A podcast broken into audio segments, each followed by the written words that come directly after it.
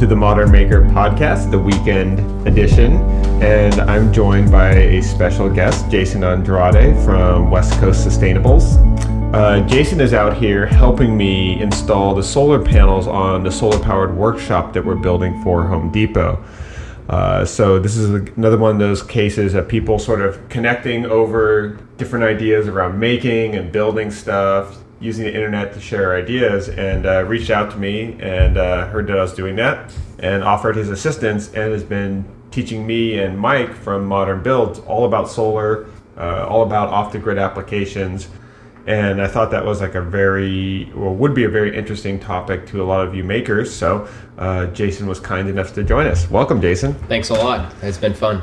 So where are you normally based out of? Uh, I'm based out of Redding, California, which is kind of the northern area. It's a lot of hippies and. Uh, yeah, it's, it's, it's a lot of everybody actually. It's a, it's a pretty neat area. There's a lot of hunting, mm-hmm. uh, a lot of fishing. Uh, there's a lot of off grid where we live. Uh, it's it's a pretty rural area, so there's really a lot of different things to pick from. But I, I travel probably uh, about half of California. Do a lot of stuff in the Bay Area because there's mm. just a lot of neat projects to pick from. So, what is like a typical project that you're doing these days? Is it mostly residential, a mix of both, or? Uh, I mainly do residential, uh, mostly grid tie stuff, but I'll selectively pick uh, off-grid systems or battery backup for for certain stuff. All right. So that you know, my background's in sustainable architecture, and I think that's like one of the questions that people or often have is like, what is the advantages of off grid versus uh, grid tied, and how do you sort of look at that? Oh, I don't know if there's necessarily advantage. I would say that a lot of it is just uh, property based. Sometimes people are typically getting property cheaper uh, because it's off the you know it's off the beaten path, or people just want to go more remote. So that's really the only power choice that they have. Right. Um, there's there's also situations where uh, they just they don't want to rely on the grid. They want to go rely on themselves. So off grid is really uh, either person you know personality driven or it's just driven by situation. That's really good because you I and that's exactly why I wanted you on is because you identified three different kind of scenarios that would all impact that decision. And it's mm-hmm. not so much that like, hey, everyone should be off the grid because mm-hmm. that creates a lot of redundant infrastructure for, mm-hmm. for storage and things like that.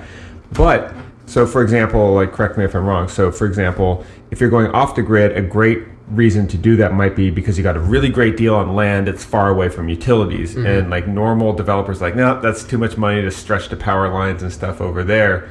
So, an off-grid situation, you might put more money into the batteries and solar to provide electricity in a remote location, but you're doing it and getting potentially land for cheaper or something like that with uh, grid tied, uh, you, from what I understand, you don't spend as much money on the energy storage infrastructure, which can be expensive, like batteries and things like that. Yes, I mean exactly. I mean, really, when you look at off grid, it's way more expensive, uh, mm. predominantly because we're usually building off grid stuff uh, based on what people's budgets are. Very, very rarely do we have carte blanche just to go build right. the ultimate off grid system. So typically, we're building within a budget and what's hard is you're really trying to forecast how much power uh, per, a family is going to need over a duration of time, and you have to pay for all that mostly up front, or right. you're going to spend a lot of money in generator subsidization, mm-hmm. uh, running your generator in the nighttime, or you know to compensate for your extra loads.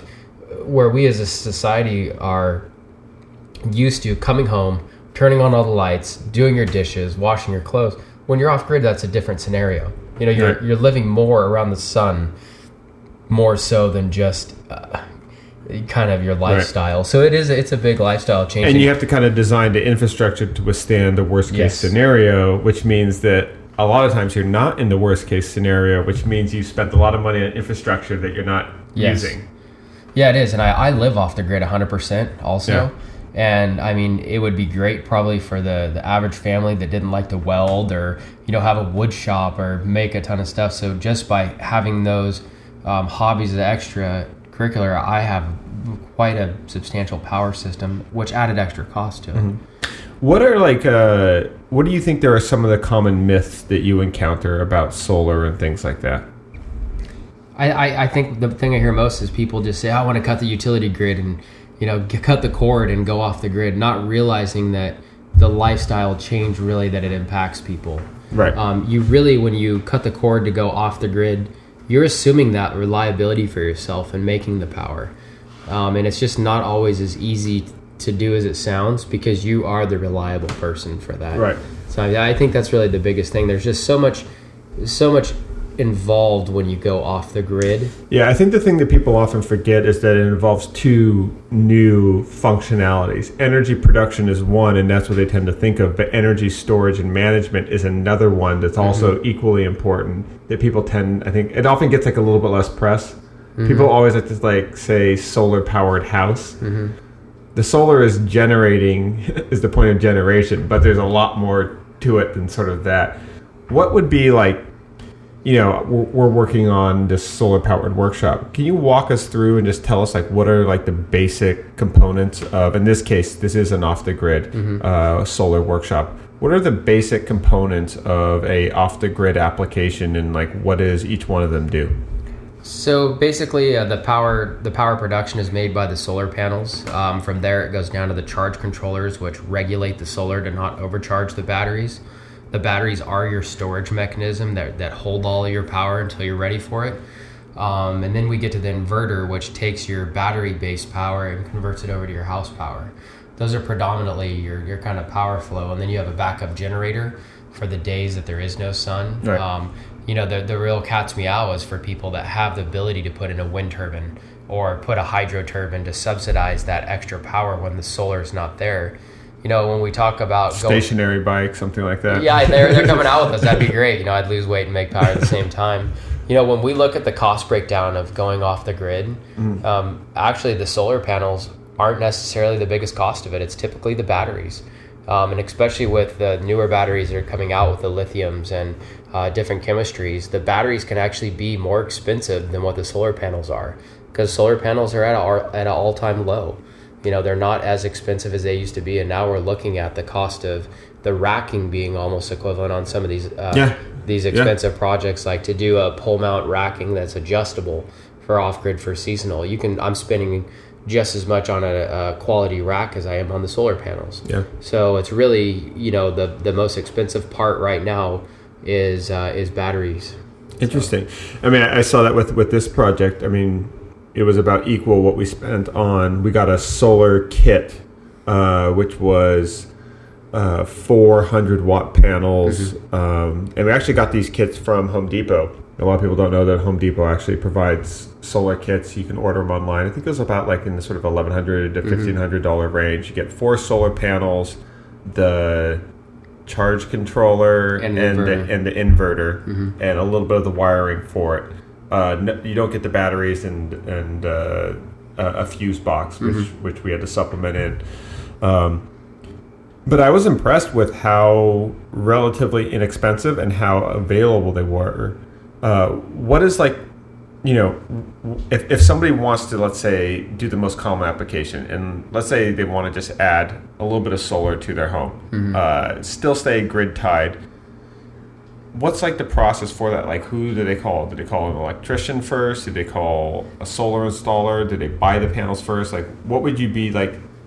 How would you advise somebody, a consumer, to go about taking those steps? There's really a couple different ways. I mean, typically the the turnkey method, of course, is just to call a solar company that specializes in solar, mm-hmm. and and really it's because they they know the equipment that they're going to be installing, and it's also dealing with the building departments and the utility company because installing the solar is just one aspect of what these people are actually doing or the companies Right. um, integrate uh, integrating it into the utility and and going by the rules that they have and doing what they call an interconnection or the net energy metering agreement um, the paperwork portion of it sometimes is just as challenging Right, because you're feeding back into the grid. Correct. And isn't it like kind of a problem if like because if something goes down, they need to shut off the grid, but the solar panels might still be feeding back into it or something. So all of the systems now have what's called anti-islanding. If the grid shuts down, they they all immediately shut down. So that is uh, all super safe now. It has been for a long time. I think it's called uh, UL 1741. Um, that that's been in place for quite a while.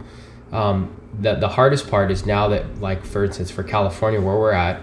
Uh, PG&E has met its cap of what they had to do for alternative energy. So now they're changing things where they're making everybody go time of use. Um, we're starting to see now also in certain utility areas where the transformers are they're full so not everybody can put solar on now because the the capacity is limited to how much they can actually put on so you really got to investigate to make sure that, that you're in the right areas. So Yeah, we I, I- found that as well. Like uh, when I was doing architecture in Massachusetts, it you would hear you know a news report about how oh we have all these great statewide solar subsidies, right?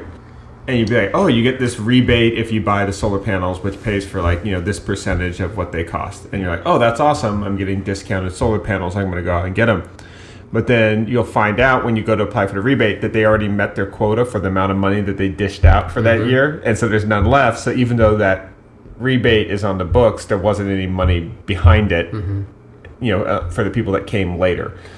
utility companies really have kind of become progressive in that and now a lot of them are doing voucher systems mm. to where before you go and get a system um, you'll get a go to your utility company like uh, where i live we have the city of Redding ru and they've actually done a vou- they've released a rebate which is there isn't a lot of them out anymore and you can go and get a voucher and then go talk to your solar companies get estimates and then take that back and they've made it a really streamlined process to do that. So they've done better. It's really just trying to make sure that your transformer in your local area can handle the, the back feed of solar. What What about those companies that lease s- solar to people? I've I've seen a lot them get a lot of press about how oh they you just you know you don't have to buy it, you don't have to put any money down. Mm-hmm. It's almost like a rent to own, or you they, you rent them the space in your thing. They sound interesting. what are your sort of thoughts on those? I'm, I'm kind of anti-lease, Yeah, but okay. I'm, not, I'm I'm somebody that's out helping people. I'd rather somebody buy a smaller system and help them put it in, and them do some of the sweat equity of putting the system in to to not have to do a lease. Where where leases are hurting people is if you plan on selling your home. Um, selling your home with a lease is actually going to affect the sell of your home because like realtors, if they know that there's a lease on it, they're actually going to pass up on trying to sell your home, I think, because of the paperwork that they're having to go through to try to transfer that lease. So it's it's made complications in that area. But like anything, if you can't if you can't afford it and they're giving you like a guaranteed rate on your electricity, it sounds like a good deal. I think you just got to look at the at the fine print and see if it's an escalator loan, if in 15 years you're going to be paying more, or what the guarantee is or the buyout. I personally don't do lease systems because I'm more proactive in trying to get people to buy the equipment and uh, save a lot, lot of the money up front. Well, that that leads to a question: It's like, what is like the cheapest, and like describe like a scenario that would be like very entry level, and like what what would like it cost, sort of ballpark, and and these are just estimates. You know, no mm-hmm. one's holding you to these, but like, what what is like for the the solar for.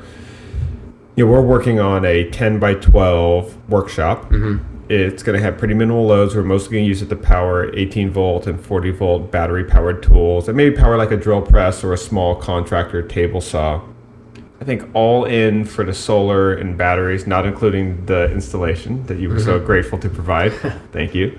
Um, I think it's about like 2500 to three, about right around $3,000. So when you look at that, we're right around three dollars a watt. Now with solar, typically the more you do, the cheaper it gets. But if you were going to go buy the material, uh, this will be a gracious plug. I buy everything from Wholesale Solar. Right. Um, and when you look them up on the internet, they're probably number one for DIY kits, and they've made it very easy for people to go on, uh, put in what their utility you know usages are, and find a kit that's very user friendly to DIY install.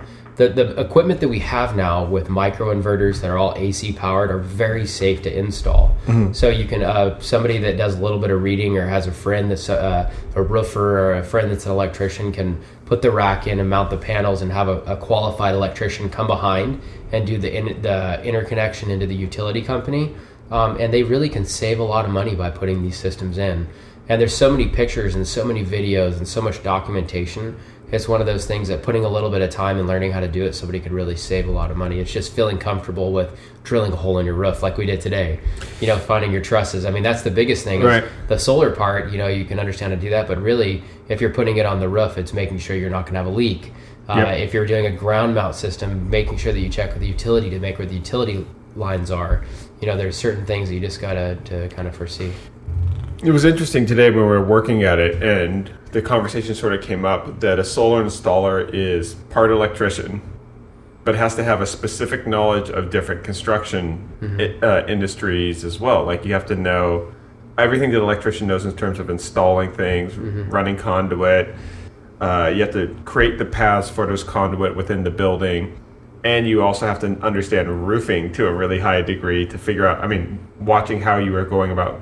Okay, these are composite shingles. We need this kind of flashing. We got to lift them up here, cut them away here, put slide this back under, use this kind of caulking to seal it.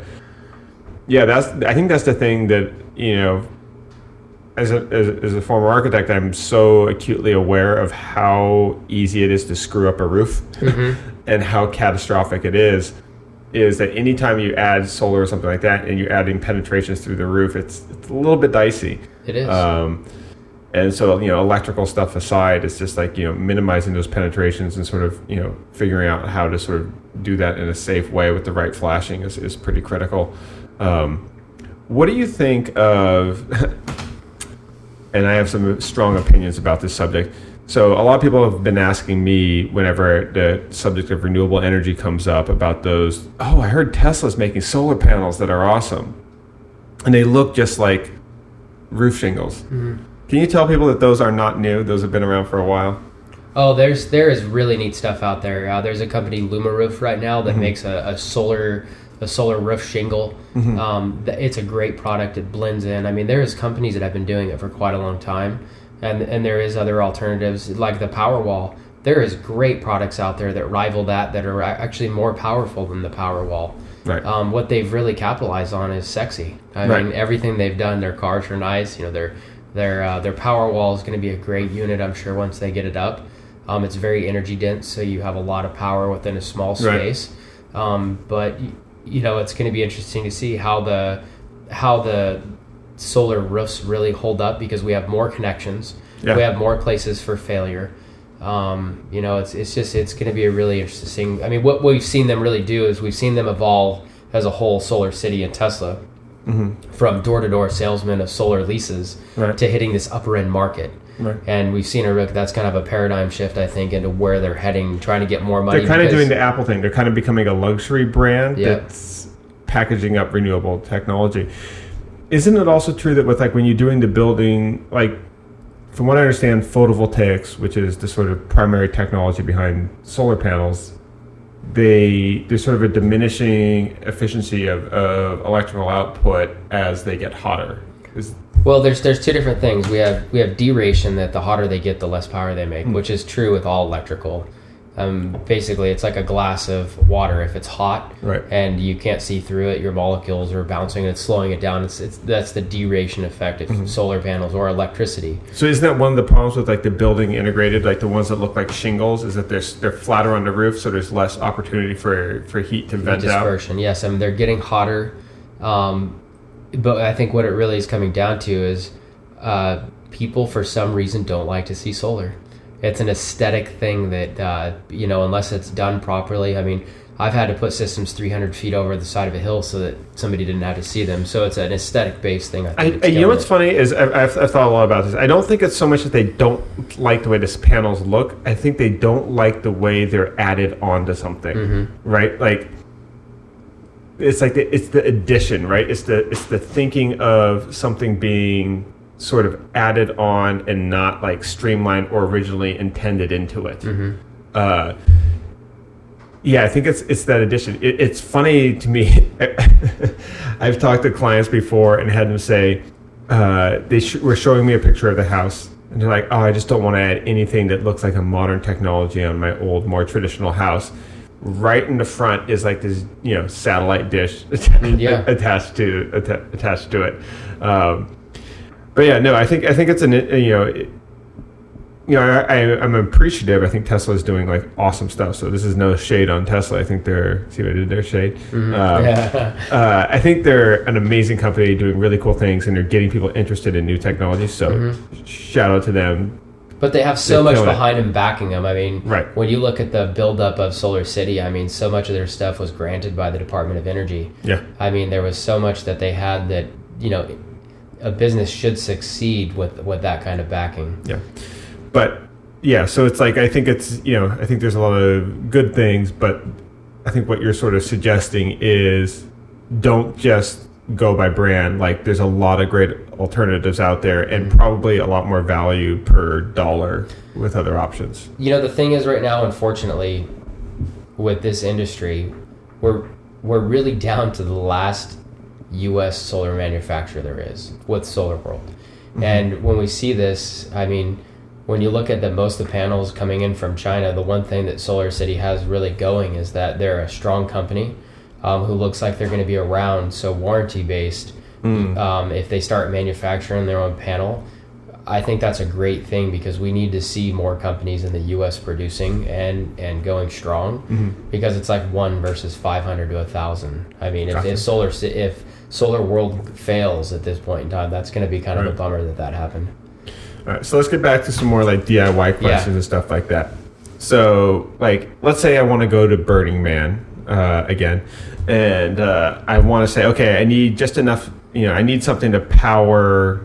Uh, you know, like uh, recharge my phone, my camera, a fan, and maybe like a you know small mini fridge to keep food preserved. Could I use like one of those like Yeti little power systems? Would that kind of be enough for that? And like, how many solar panels would I need to sort of plug into it, or what would be like a good place? I mean, you mentioned it was a wholesale solar. Wholesale Solar sells more DIY kits. Uh, the Yeti we looked at last night was great. I'm also uh, working with Humless, and they make a system like that where it's a, a lithium iron uh, phosphate battery with an inverter. Uh, you can just plug the solar panels into it. More and more companies are making more portable power systems where everything is encompassed in a case, and all you're really doing is just So that's like solar panels. so that's like something the size of like an ice chest or Yes. something that basically has your batteries, your charge controllers, your inverters, Mm-hmm. everything in there. It's almost just like a generator that you can plug solar panels in instead of gasoline. exactly. And what is something? How do you, what's the name of that brand again? Humless. How do you spell that? H U M M L E S S. Okay. Or H U M L E S S, something like that. So and you just Google them and Oh, yeah. find it. Yeah. And so that's like, what do those run about? Uh, you can go anywhere from three to ten thousand on those because they have a variety of them. They have portable systems where you can put them in the back of your car and take them camping for the weekend. Mm-hmm. But then they have off-grid systems for backup for your home where you can get twelve kilowatt hours of storage. So they're basically like a generator, kind of. A storage, Yeah. yeah, a storage generator. Interesting. And so something like that would would be more than enough for what I sort of described. Oh yeah. And then from there, you could just like, how many panels would you need? Just like It really depends on how many lights you want to run. you know, everything with solar is really based on what it is that you're trying to power.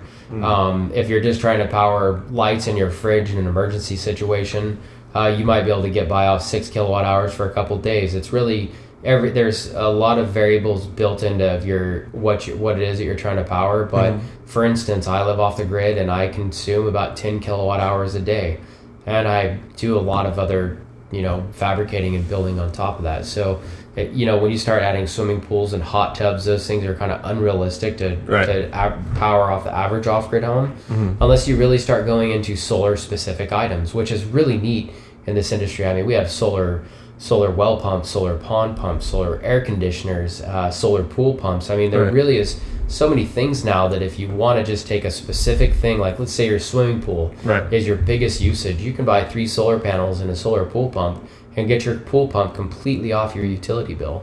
So there's a lot of ways that people can kind of right. So you can almost sort of like nickel and dime it and sort of eliminate energy expenses, so to speak. Yes, and the neat thing about some of these items is if you want to put in a solar pool pump, you don't have to do a utility interconnection with that Right. because it's not really backfeeding the grid. So sometimes the simplicity of just powering those few items is easier because you're not having to deal with a local jurisdiction or or change your utility program so that it benefits them. You know, there's there is a benefit sometimes to doing that. Hmm. Very, very cool. And so you're also a bit of a maker. Yes. Uh, what uh, what are some of your projects that you're working on right now, or some ones that you got in the sort of pipeline that you're pretty excited about? Uh, right now, it's just wrapping up our house. We did our, our stair rehab where we did it all with metal treads. Uh, we're doing some LED lights. Uh, we're we're really kind of uh, lucky that some of our customers are waiting for me to finish our house so we can go do their projects and get them done.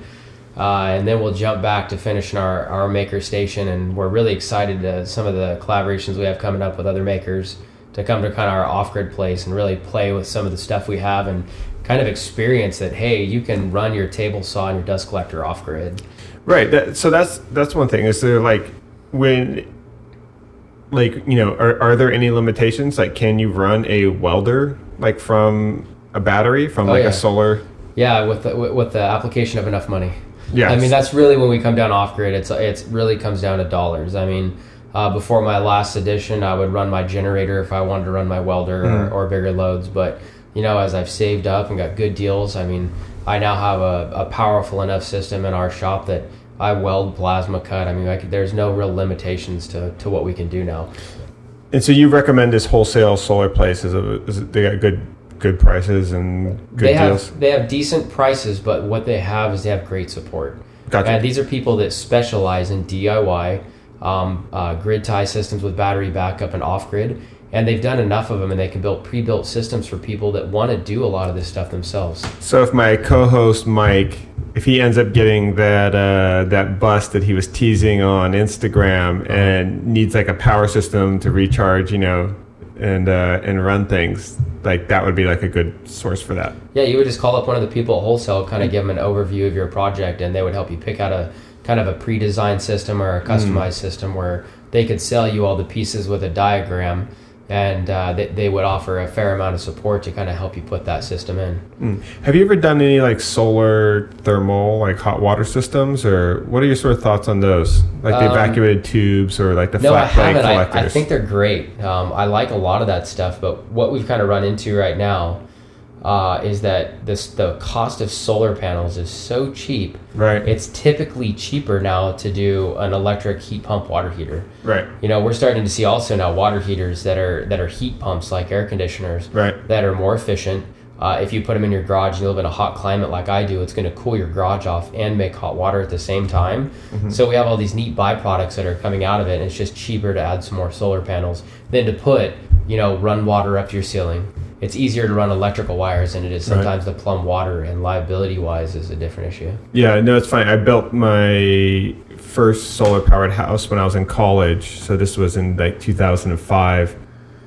And at the time, you know, we were using for to produce the hot water, We're using evacuated solar thermal tubes mm-hmm. because we had a limited amount of roof space to work with because it was a small house. So it was, you know, the the solar to thermal conversion is pretty efficient. Like, yeah, especially taking- with like the Apricus tubes Yeah. evacuated, they are very efficient. um, but so you can, and I think this is one of the mistakes that people often have with technology. There's such a thing as like individual segmented efficiency, right? So if you're just in, in just thinking of it on paper, those solar tubes are very efficient at turning sunlight into hot water.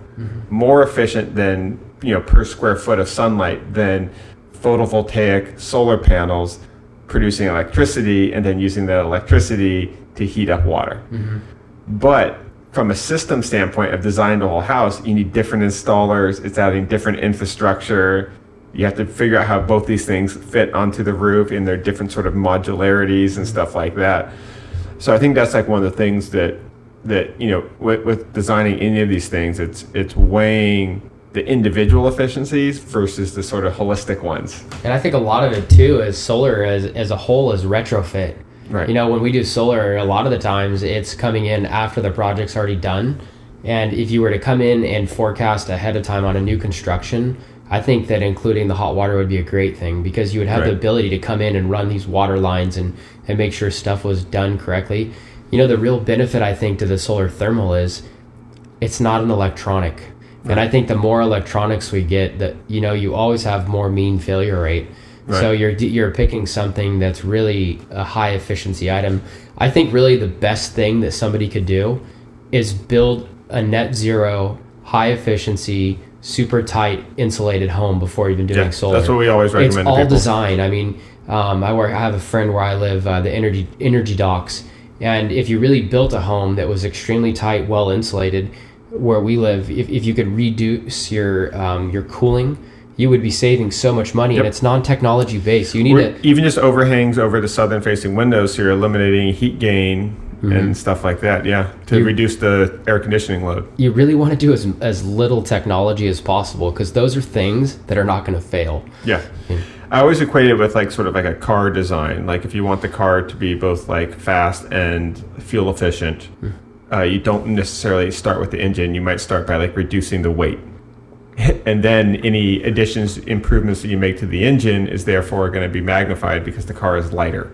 Uh, and insulation versus you know reducing sort of heat or cooling loads before you're going with the active sort of energy production technologies normally makes makes a lot of sense. But when you look at the deep energy retrofit, which I think is what they kind of term it, um, that is almost expensive as adding a 6K grid tie system. Yeah. You know, because the the labor that it requires to go in for these guys to suck out all your insulation, Yep. to do infrared testing on your house where all your leakages are, get up in the attic and seal all that. It's so extensive. Yeah, that- retrofits are but see, we're still seeing new homes where the the ducting for the insulation are suspended out of the, or the ducting for the conditioning is suspended out of the insulation. right. They Eh, they remove insulation to move the Yeah. cold or hot air around. So when you look at it, the fact that if your ducting was actually buried in your insulation, you'd have a much more efficient system. Mm-hmm. You know, we're still building to old standards, not to, to new real philosophy that would be more efficient.